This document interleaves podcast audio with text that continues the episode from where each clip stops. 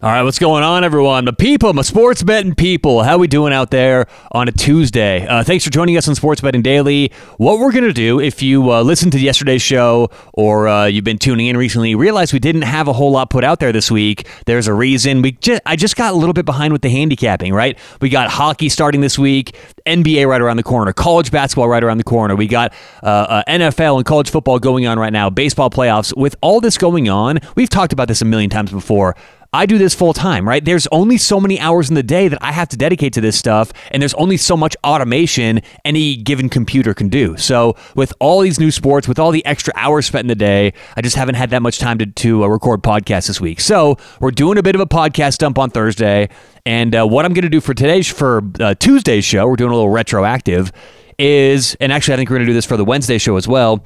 Play back an episode of Sports Betting Daily, and it's going to be totally relevant, right? It's not talking about anything time sensitive. We may use a game or two example from what was going on during that week, but the point is still very, very, very digestible and, and, and, and uh, appropriate for everyone today. So, we're going to talk about parlays, and we did this show actually about eight, maybe nine months ago uh, we're we're coming up on our one year anniversary for this show. And by the way, we're up to like 6,000, 6,500 uh, listeners per month, which is awesome. This show has like doubled since last year and really appreciate everyone listening, reviewing, rating, doing that whole thing. I don't say it enough to to go like and review and subscribe or whatever the hell you do on podcasts these days. But uh, I, I do appreciate the support and everyone telling their friends and stuff like that. So what we'll do right now is play back an episode about parlays. This goes into detail about why people like parlays, the appeal, why I recommend not making parlays, but also, you know, you'll hear in the beginning of the episode, I, I do say that I understand a lot of people out there are going to make parlays. They're fun. They can be very profitable. You don't have to put a lot down to win a lot. So I understand the appeal. I'm not here to rag on parlays or people who make them. I'm just here to educate on, on what a parlay really is and how they work mathematically. So we'll play that back on today's show. Remember, Thrive Fantasy is the place you want to go for player prop parlays. We talk all about parlays on today's show. And if you want to get paid more money for making the same parlays that you'd make everywhere else or anywhere else, on Thrive Fantasy, they'll pay you back more.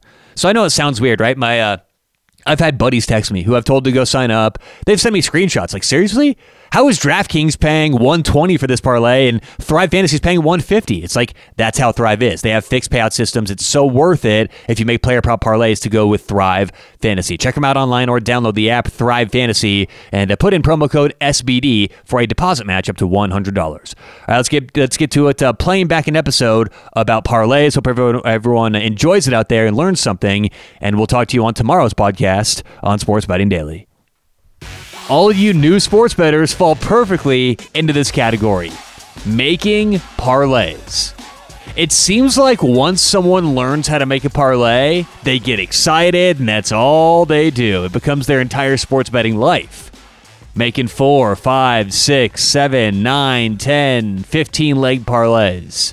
And I'm here today to tell you that it's actually usually not a good bet. Now, there's a lot of these things that I say, that other professionals say, and I understand. For a lot of you, it may be eye rolling. Jesus Christ. No, Tyler, don't make parlay. Good for you. I'm not you. I'm going to make parlays for $5. Give me a break. My whole point of today's show isn't to discourage you from making bets that you want to make or bets where you have to bet a little to win a lot.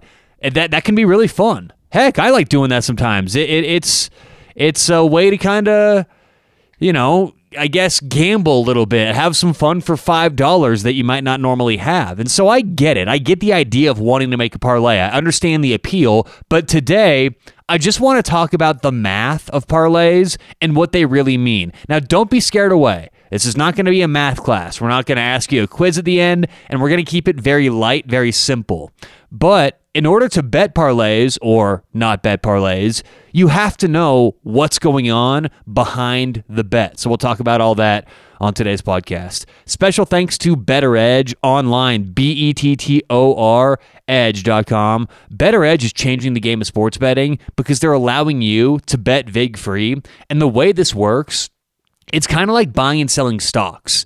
Uh, let's say you want to uh, bet on tonight's. Uh, let's say there's a hockey game coming up tonight. Uh, let's pull up the schedule here. tonight's hockey game between, let's say, the Chicago Blackhawks and the Calgary Flames. Well, if there's not a bet up and you get on Bettor Edge and there's nothing available to bet, you can make your own bet. So, what you do is you select the team you want, you name your own price. Think about how cool that is. And then you put your bet out there. If someone in the world or someone in America wants your bet and they want the other side, boom, they take it Bettor Edge facilitates the, the trade, and now you have your bet, and they have the other side of whatever bet you offered. So that's really cool. That's how it works. Is they just match you up with someone who wants the other side of any given bet. Or what you can do is go to the market on uh, Bettor Edge and look at all the open orders. And there you'll find other people who have already created orders that you can just take. You can just buy. If you like the Blackhawks tonight at whatever price, and you see there's some people out there offering the Blackhawks, boom, you take the bet, and you've got a VIG free bet on Bettor Edge. It's fun, it's exciting, it's changing the game, and oh yeah, you can make a lot more money betting VIG free. Online, bettoredge.com. That's B E T T O R edge.com. Use promo code SHARP for a free $10. All right, let's get to it. Parlays, all about parlays. I know parlays can be appealing. I know parlays can be something to where if you've never bet before, it seems almost too good to be true. Wait a minute. I can string five games together and bet a little bit to win a lot. Now, if you're brand new to this, you're brand new to sports betting, brand new to parlays, let's talk about what parlays are for those who are completely brand new to this idea. Parlays are where you put several bets together, but they all have to win. If you like the Bears minus four on Thanksgiving, if you like the Avalanche minus 150 here in a few days, and I don't know, if you like another uh, college football game, uh, Michigan plus seven and a half against Ohio State, okay? Let's say you like all three of those games and you put all of them in a parlay. Well, now if you put all of them in a parlay, they all have to win for your parlay to win every single leg of a parlay has to win for your parlay to win. If you make a 10 team parlay and go 9 and 1, the parlay loses. It's as if you lost every bet in the parlay. So a parlay is making multiple games into one bet, and if any of those games individually lose, your entire bet loses. So it's a way of stringing together several games to increase your payout. But here's where people miss uh, mess up with parlays, and here's where people get parlays wrong. Most people think that parlays give you an added payout. They think they give you some sort of incentive to make the parlay. The reason why people think this is because if you bet $10 on a normal bet minus 110, you're going to win back about $9.90. Okay, so if you're betting 10 to win 9, it's not going to seem like a huge profit. However, if you string together, let's say, five of those games, and now you get the payout of 22 to 1, and you go, oh my gosh, my $10 bet nets me, or, you know, wins me $220. I like that more. So the assumption is that the more games you stack, the exponential increase you'll get for a for a payout. You know, a lot of people will put together just all these favorites, you know, a bunch of minus 500 favorites in the NFL until they get to an even money bet or something they're comfortable with betting. But the issue is, that's not how the math works. That's actually not at all how parlays work. Parlays work very simply. All a parlay does is roll over your winnings from one bet into the next bet. So theoretically, think about it this way. If you had a parlay a five game parlay. And all five games happened on different days of the week. Game one happens Monday, game two happens Tuesday, game three happens Wednesday, so on and so forth. What you could do is make singles, roll over all of your money into each game, and at the end of the five games, if they all win, you will end up with the exact same amount of money to the penny. People don't believe me when I say this. People people ask questions and push back when I first tell them you don't make any more money from betting a parlay. Zero more money. You make back the exact same amount you would have made as if all of those were singles. Think about it this way. Let's get rid of the minus 110. Let's get rid of the VIG. Assume every bet we're making is break even. Just this is just much easier for the math. And I told you I didn't want to make this a math class. I wanted to make this simple. So let's assume every bet that we're going to make in this is an even money bet, which means you bet 10 to win 10. Okay. And for a five team even money parlay, that's going to pay 32 to 1. So remember that 32 to 1 is the payout you're going to get for a five team even money parlay. And let's say you want to make a five team parlay. You start off with $10. And let's go through this as if they were all single games, okay? So you're going to bet 10 to win 10 for the first game, right? Well, if your first team wins, now you have a total of $20. The original 10 you bet and the 10 you won.